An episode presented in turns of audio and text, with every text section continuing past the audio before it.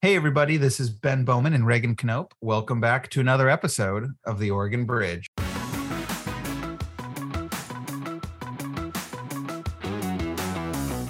Three hundred twenty-five words, no more and no less. And essentially, you have to know exactly what it is, the totality of your campaign, couple months before each election. This is why that early deadline matters is you're trying to project what voters are going to care about when they're casting their ballot a couple months ahead of time. I do think directly delivering the message of why your opponent isn't right, I think works. I think that does generally work. This is an episode dedicated exclusively to the voters pamphlet.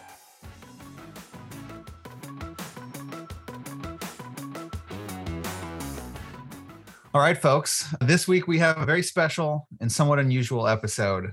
This is actually by listener request. Labor Commissioner Val Hoyle recommended this as a podcast topic. And so Reagan and I were happy to oblige because we both found it hilarious ourselves. Uh, and we know that Reg- if it bombs, we can blame Val. yes, that's exactly right. Reagan and I have spent the last hour or so perusing the voters pamphlet. And this is an episode dedicated exclusively to the voters pamphlet. We're going to talk a little bit about the background, logistics, some common strategies. But then what I think is most exciting is we've, I think we've got like five or seven what we describe as the funniest excerpts. They might be ridiculous, they might be funny, they might be nonsensical, but things that we find entertaining that we're going to highlight for you. And then we'll talk briefly about what the themes that we see in these statements are and what it tells us about the state of the election going into the 2022 general election. So that's an overview of the show. Before we jump into some of the specifics, Reagan, I think a lot of people who aren't candidates don't understand how awful making a voters pamphlet statement is and by awful i just mean time consuming logistically heavy expensive etc so can you talk a little bit about what it actually takes to submit a voters pamphlet statement yes ben so i've done quite a few of these and i think I would describe them very much like if you're taking like a college course or high school class and you have your midterm. This very much feels like the midterm of your campaign because it's due pretty early compared to all the rest of the stuff that's going to happen on your campaign. You know, your a lot of your flyers, a lot of your paid media, and a lot of your activity is going to happen in the fall, but this thing gets submitted pretty early on. So I'm looking at the Secretary of State. The last day to file these, I believe, was August 30th. And Ben, you did yours. You can you can check me if I'm wrong, but August 30th. Yeah, that's right. And in the May primary, they're due two days after the filing deadline in March. So you really have to have a lot of organization. You have to know what you want to say.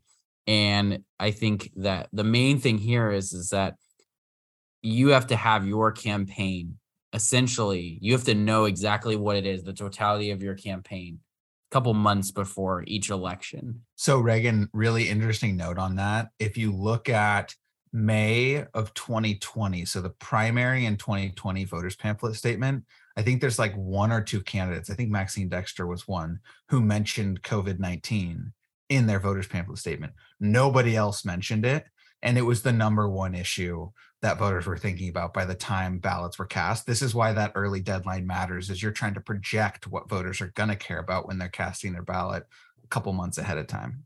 Right. And uh, that's a super good point. And the other thing too is that you have those really strict limits that we were talking about. So your word count is 325 words, no more, no less. And I don't believe that that includes the information furnished by, you know, friends of Jim Smith I think that's not counted, although a lot of people get that confused. And then you also have to submit a photograph that typically you want it to be 1.5 inches by 1.75 inches. And there's a lot of requirements. You can't display the candidate's hands, it has to be a shoulder, neck, and head shot. You can't wear a flag pin or any other identifying markers. If you have a background that isn't a single color, they can reject your photograph for that. So there's a lot of requirements. And the reason for a lot of these limits, by the way, is not nefarious, it's just a fairness thing nobody gets any additional benefit. And so it's really it's a picture. The secretary of state puts in all your information already from which candidate you are which parties you appear on in the ballot and all that stuff. And then you're responsible for furnishing all that information below. You can get in trouble for lying. I don't recommend lying in your voters pamphlet statement. You usually get busted on that. Back in 2018 there was a house district 54 race with a republican Cheri Helt and then a democrat and then another candidate had filed the working families party candidate to challenge the democrat because he had some some issues in his background. And then she got caught laying on her voters pamphlet statement and it became a bigger scandal. And so it really it can cause a lot of problems. So and then you have to submit these for state candidates you submit it in a very old WYSIWYG editor, and WYSIWYG stands for what you see is what you get. So you're kind of formatting it in there. A lot of people start it in Word, but you got to format it ultimately. I mean, this is an online editor. They won't fix your grammar. So if you screw stuff up, you can fix it before the deadline, but once you hit the deadline, you're done, right? And so the other thing is some people try to file it with signatures. And so here's the kind of the fee structure for these, by the way. So if you're a US senator or representative, it costs 2,500 or $3,000 to file your voter's pamphlet, or you need 500 signatures. And remember, this is 500 verified signatures. So if you submit 500 and one of them isn't a registered voter or something like that, your pamphlet statement will not, it won't count. And so you'd need to collect over, very much just like doing a ballot measure. Okay. And then so for governor and labor commissioner, three grand, state wow. senate, state representative, 750 if you're a Supreme Court judge or Court of Appeals judge, three grand. And if you're a circuit court judge or district attorney or county judge, 600 bucks. And then I think the last thing I'll say before I kind of turn it over to you in terms of thoughts that you have about types of content, the big thing with this and why it matters so much is it gets mailed to every single voter in the state. You cannot mail as governor's candidate every single voter in the state for three grand, right? So it's a great deal for the candidates, I think. And it's really good for voters too. I have heard anecdotally from lots of voters who say it, it makes a huge difference for them. Yeah. That's why missing the voters pamphlet is a big deal if you're a candidate because you'll lose a lot of votes from that. So yeah, I was that I was just going to make that point too. One, I will say voters pamphlet is probably the most important moment of a campaign for most campaigns, yep. but I will say the further down ballot you are, the more important it is. Mm-hmm. Like Ron Wyden doesn't submit his voters pamphlet statement, he's still going to get elected United States Senator. But if you're running for city council and you don't submit your voters pamphlet statement, it would be shocking to me if you did win, unless there was other circumstances that warranted it. The second thing is, as Reagan was mentioning, you're basically on this little box on the Secretary of State, the back end of ORESTAR, putting all this stuff in. And there, I know of at least one horror story where they press submit right, you know, a couple minutes before the deadline, and the page is still loading and it doesn't go through and their voters pamphlet statement does not show up. This was a state senate race back in 2018, I think, or 2020. So like it is a really high stress moment. Campaigns mm-hmm. and candidates spend a ton of time working on these. We're going to make light of a few things, but also want to recognize that like like for me it was a very stressful like i you know even in my race for you know all the things aside like it was a very stressful thing i spent several weeks working on and i'm sure there's things that I didn't want to look at it because I'm sure there are things that I would have changed if I could go back now. But that is neither here nor there. For the next section of the pod, we want to talk about some highlights of voter pamphlet statements that we think are indicative of common strategies before we get to the the uh, blooper reel section. Something that has emerged over the last, I don't know how long this has been. If you go back and look at voters pamphlet statements from like the Tom McCall era, you did not see long lists of endorsements at the bottom of every voter's pamphlet statement. Today, you do. Virtually every major, like state legislative candidate, for example, is going to include a relatively long list of endorsements. Not all. Some people have different strategies. In fact, we'll call out a couple of these, but that's basically pervasive. And the reason why that matters is, as Reagan alluded to in the logistics side, every endorsement that you include, any name of an endorser you include in the voters pamphlet statement, you need a signed form from that person, signed and dated, and you have to upload all of them to the Secretary of State's website and they have to be validated by the Secretary of State's website. If they reject it or if you don't include a form, they will just erase the name from your voter's pamphlet statement. So just keep that in mind when you're looking at things. A couple common themes quotes from validators. So taking endorsements to the next level is is a written endorsement like a sentence or two validating a candidate. So for example val hoyle previously mentioned her the first thing in her voters pamphlet statement is a quote from peter defazio the person she's seeking to replace highly respected in the district. That's where she wants to start. It's her strength. Same with jamie mcleod skinner. In her in her district she starts with a quote from ron wyden Interestingly, on Jamie McLeod Skinner's, this surprised both Reagan and I a little bit, but Reagan, you liked how she ended it. She doesn't include specific endorsements. She ends by saying, nominated by the Democratic, Independent, and Working Families parties, supported by Democrats, Republicans, unions, and organizations throughout our communities. Reagan, why did you think that was an interesting approach?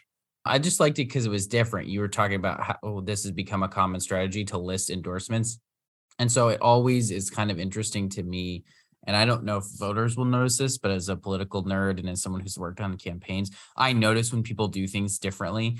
And a lot of people think it's like, oh, they did it different. It's bad. Like it could be good. It could get someone's attention. And really, that's what you're looking for. And all these, you know, it's printed on gray paper. And so, in all this sameness of this black text and gray paper, you've got like something that stands out. That's important. That matters. Right. And so, I think you want to look for candidates who have those kind of clever ideas. Doesn't mean it's going to necessarily change a lot about the outcome, but I look for, I look for candidates who do things that are clever. Totally. So another thing that we saw in quotes this time, this is we thought there was a partisan trend, but it actually wasn't. People quote themselves. Christine Drazan quotes herself in her voters pamphlet statement for governor. I think Janeen Sollman did for Senate and maybe a couple others. And then other candidates included taglines, basically like campaign catchphrases that summarize their campaign. So on one end of the spectrum, you have Tina Kotek, proven leader ready to tackle Oregon's serious challenges. And on the other end, I'm not sure how to say her name. I think it's Donice Smith. She's the Constitution Party nominee. Hers is honor God, defend the family, restore the republic, which is very Constitution Party of her.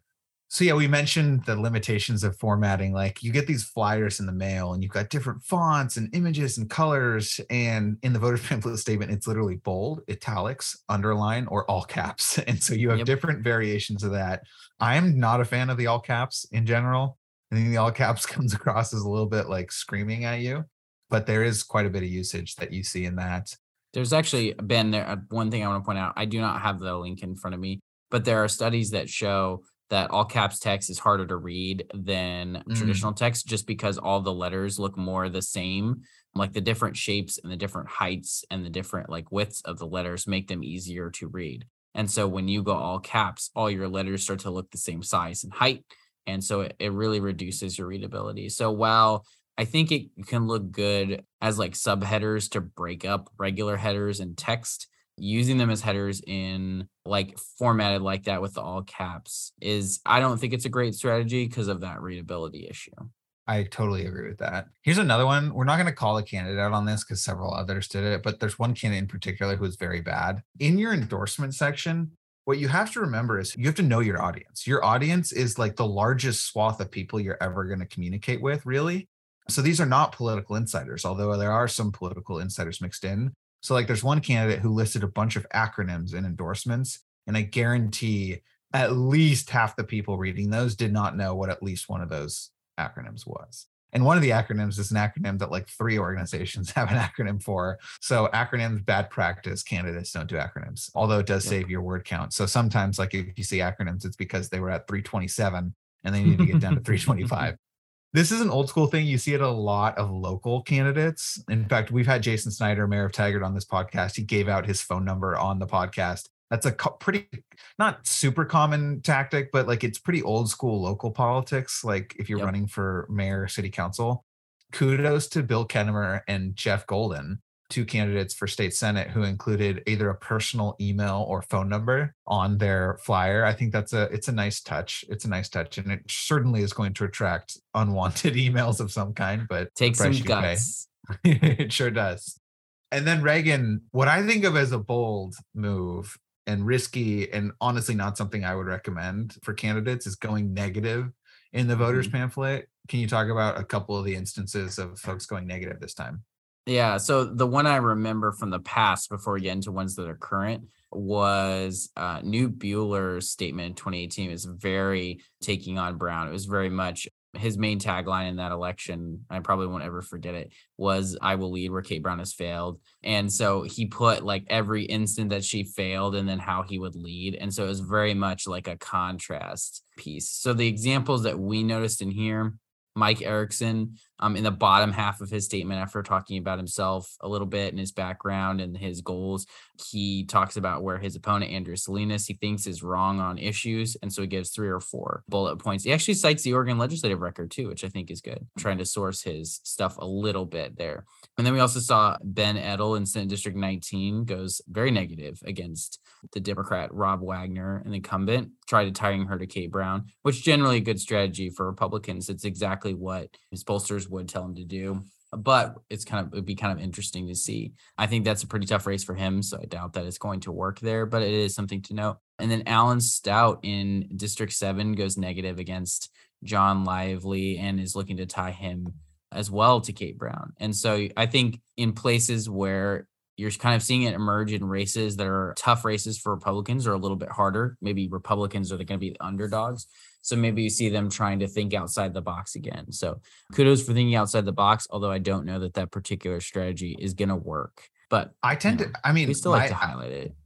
Yeah, no, I think it's it, it is interesting. My general take is like when you go negative, when you go negative, it might hurt your opponent, but it's going to hurt you too. Um, mm-hmm. Because, and especially in the voters pamphlet, because you cannot hide who this is coming from. Like, you can't, like, at the end of an ad be like, paid for by friends of Ben Bowman. You have to, like, own it because your name and your face are at the top of the page. So when you're going negative, you're pretty much owning the fact that you're not even trying to rise above negative politics, that you're doubling down on it. But to your point, like, I will say, I do, I've always been more of a fan of candidates delivering their own hits directly because I think it mm. does build credibility. So like when I see a mailer from an outside group attacking a candidate on behalf of another candidate without mentioning the candidate, I'm like, I'm sure that works, but I think a lot of people think, okay, but like, what's the reason that this is appearing, right?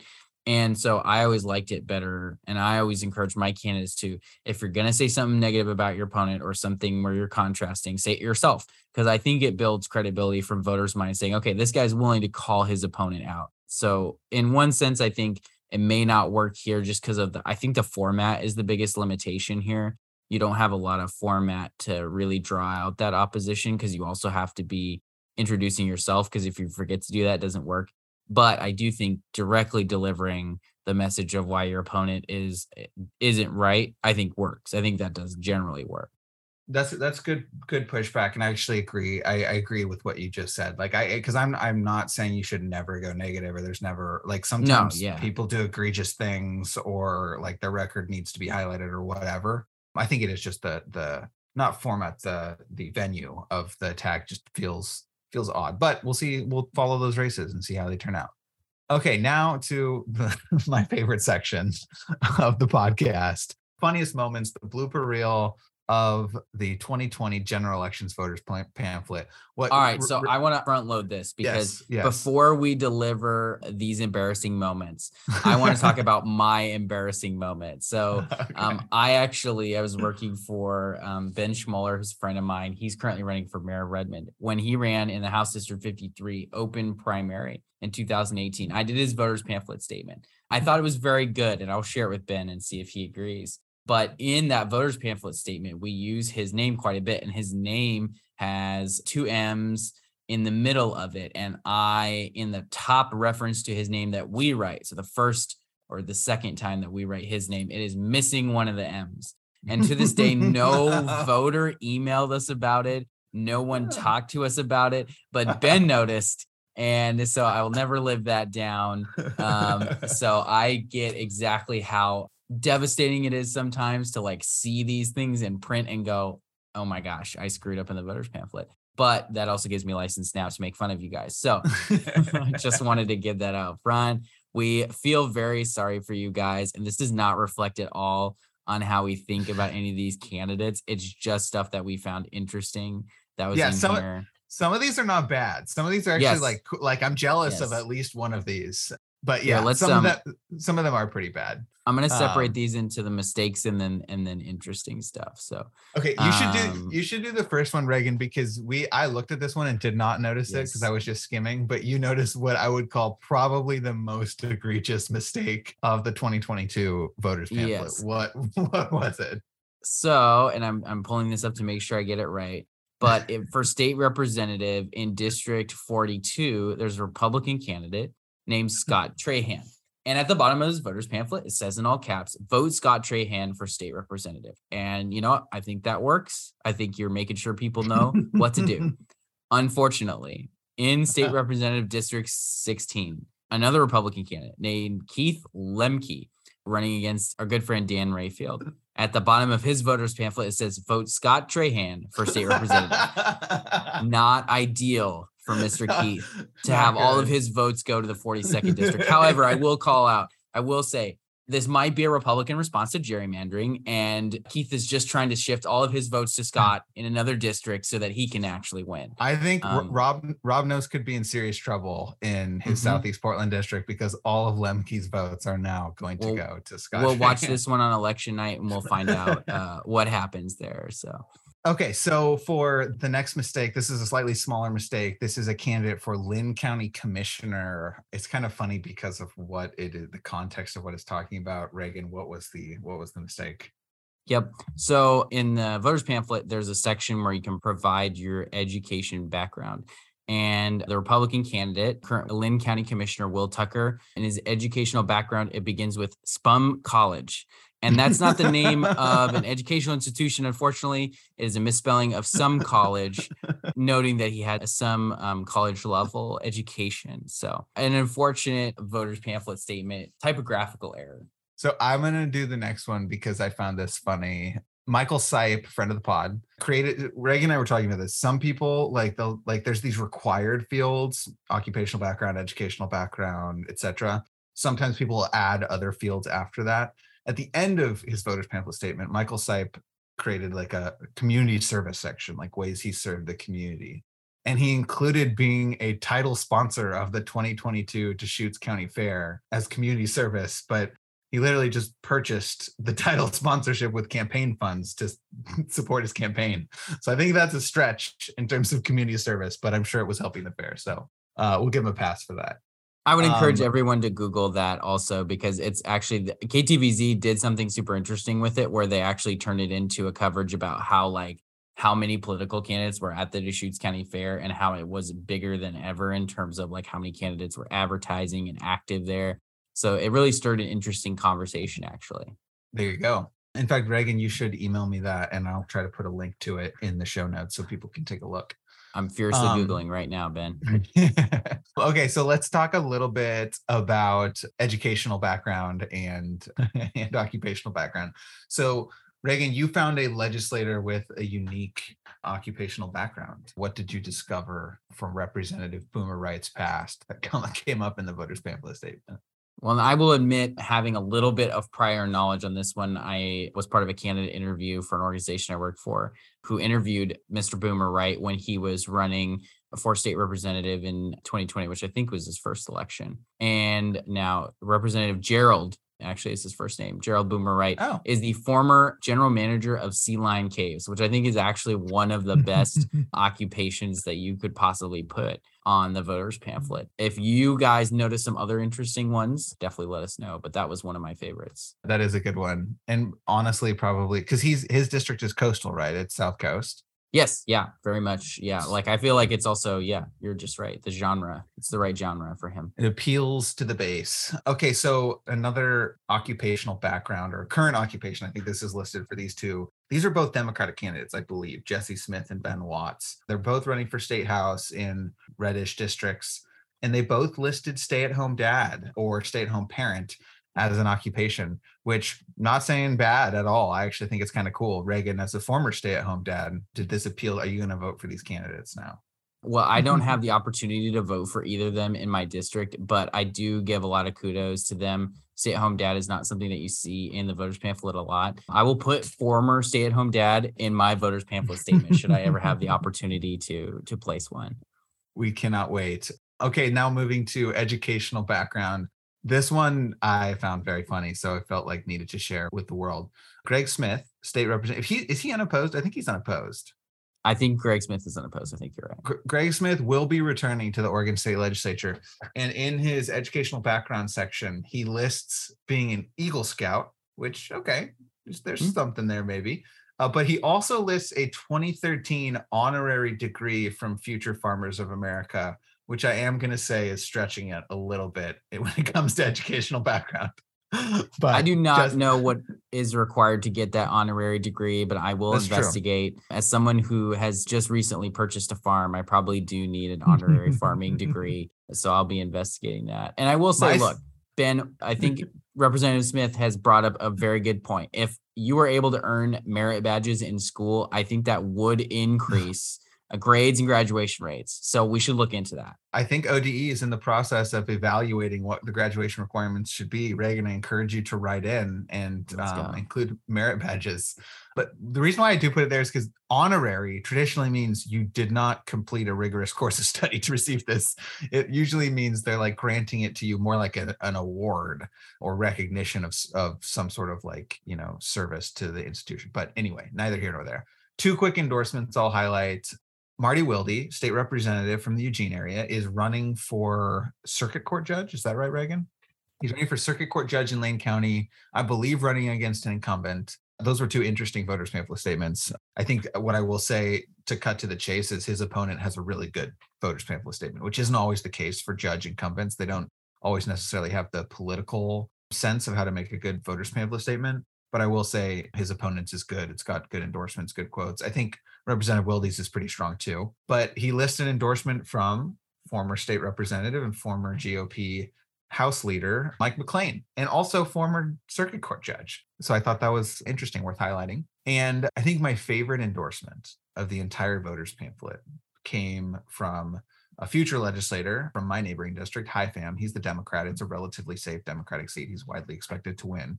He lists an endorsement from Diego Valeri, the Portland Timbers soccer star, which is talk about Reagan things that like catch people's eyes. I think Diego Valeri is going to catch people's eyes more so than, you know, insert mayor or state rep or school board member here in your voters pamphlet list. I think anything you can do to break out of that, like that box that you typically put politicians in, or that most people mentally put politicians in, is great. And this is one of those things where it's like, if you can do something splashy like that, go for it, pedal to the metal. Because I think, yeah, you're right. That will kind of break him out of the that box. People go, huh, that's interesting. You know, Mhm. so I think that works. We should invite Dr. Pham on and find out how he got the Diego Valeri endorsement. I was actually Um, thinking that we should invite Diego Valeria on the podcast and, and ask why he endorsed Hai Pham. But a- that works good- too. Either way, yours We'll probably more likely, Ben. yeah, we'll see if we can land Diego Valeri. Okay, so real quickly, we're about at the time we wanted to hit. But Reagan, let's talk a little bit about some of the themes that we saw from candidates of both parties and some of the folks running for NAV stuff. I don't think we should take too long on this, but just to give folks an overview of what the themes we saw across candidates. Do you want to kick us off with GOP stuff?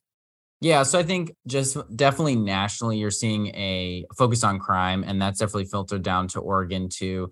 There are some pretty rough crime stats that have been pulled out for Portland, and so I think that that generally is causing Republican candidates to focus on crime. It's one of our top polling issues, so I think that's true. And then secondary to that is a kind of you know a lot of a lot of people like to point at Portland and say, "Ha, look, you guys suck," and there's plenty of Republican candidates doing that, trying to convince voters to vote Republican to prevent their area from becoming like Portland, whether they're talking about increased homelessness or the kind of urban style build up instead of build out theories or just general kind of democratic politics. So whatever it is, they're kind of pointing that and saying, hey, vote Republican if you don't want where we live to look like Portland. And then the third one is a very metro area specific one, but it has been pretty potent.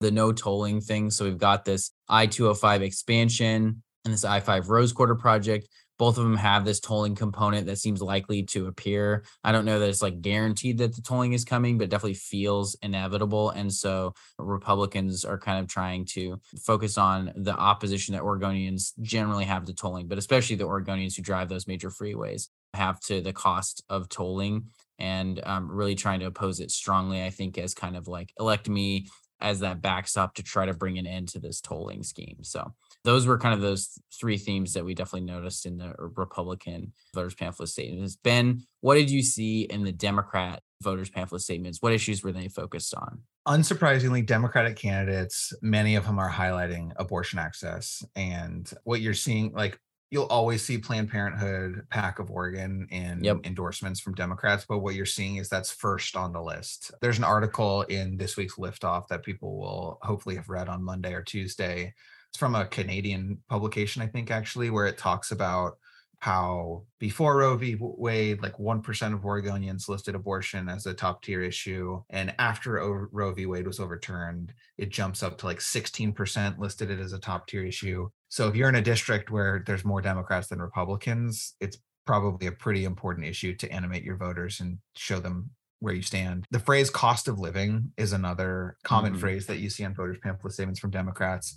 They're talking about things like, you know, cost of healthcare, cost of, you know, prescription drugs, cost of childcare, cost of housing. That shows up a lot.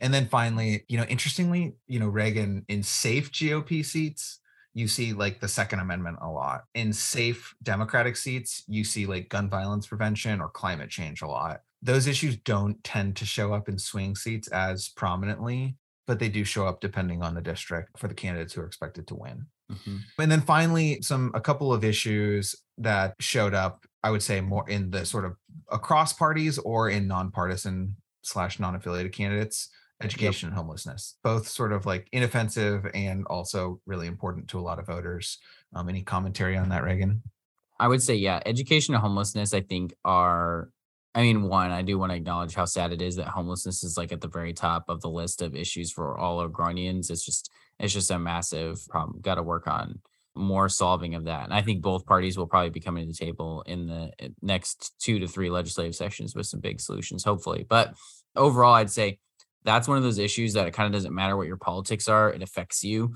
because it's just dealing with like everybody's everyday life. If you're interfacing with the homeless issue or whether it's a safety issue for your you know your businesses and kind of your more urban areas you still have these like medium-sized cities that are represented by republicans and then a lot of the inner city areas or the bigger city areas are split into multiple dem districts and so it, it just keeps bumping to the top because of how prevalent it is.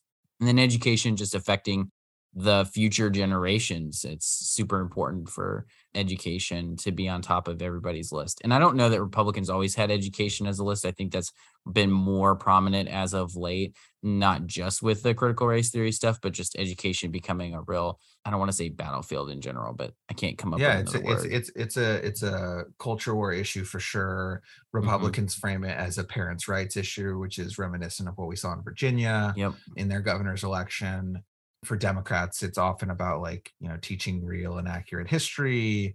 But politics aside, I do think I do think education, like this week, last week was a big week in education news with test scores coming out and graduation requirements being revisited by the Department of Ed. It is a really actually important issue that policymakers should be thinking about, not from a partisan lens, but actually like how do we improve our public education system in Oregon to better serve our kids which isn't always how it shows up in a voter's pamphlet statement. Okay, with that, I have one Reagan, more. I actually have one more thought. Yes, Sorry. Um, in the cost of living discussion, you saw Republicans and Democrats doing cost of living somewhat, but I think that it was interesting to see what Republicans focused on versus Democrats. Democrats, like you said, were focusing on like the cost of childcare.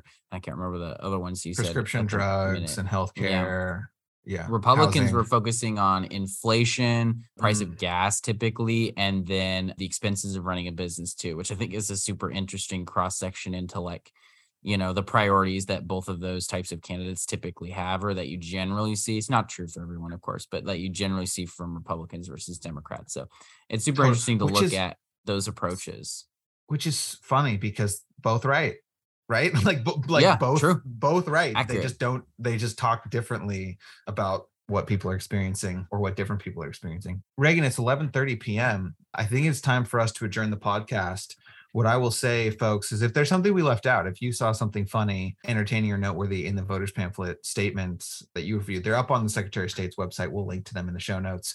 Highly recommended that you tweet at Reagan Knopp and really just let him know what he screwed up on, that's the best way to do it. Is that right? True. If you want to go through, um, if you can find a list, I don't think it's online anymore, but if you can find a list of all the clients I've had and read their voters pamphlet statements and find mistakes, email me about them because I definitely want to know if I made a mistake that I definitely can't fix now. Um, that's the most important thing to keep me accountable in the future.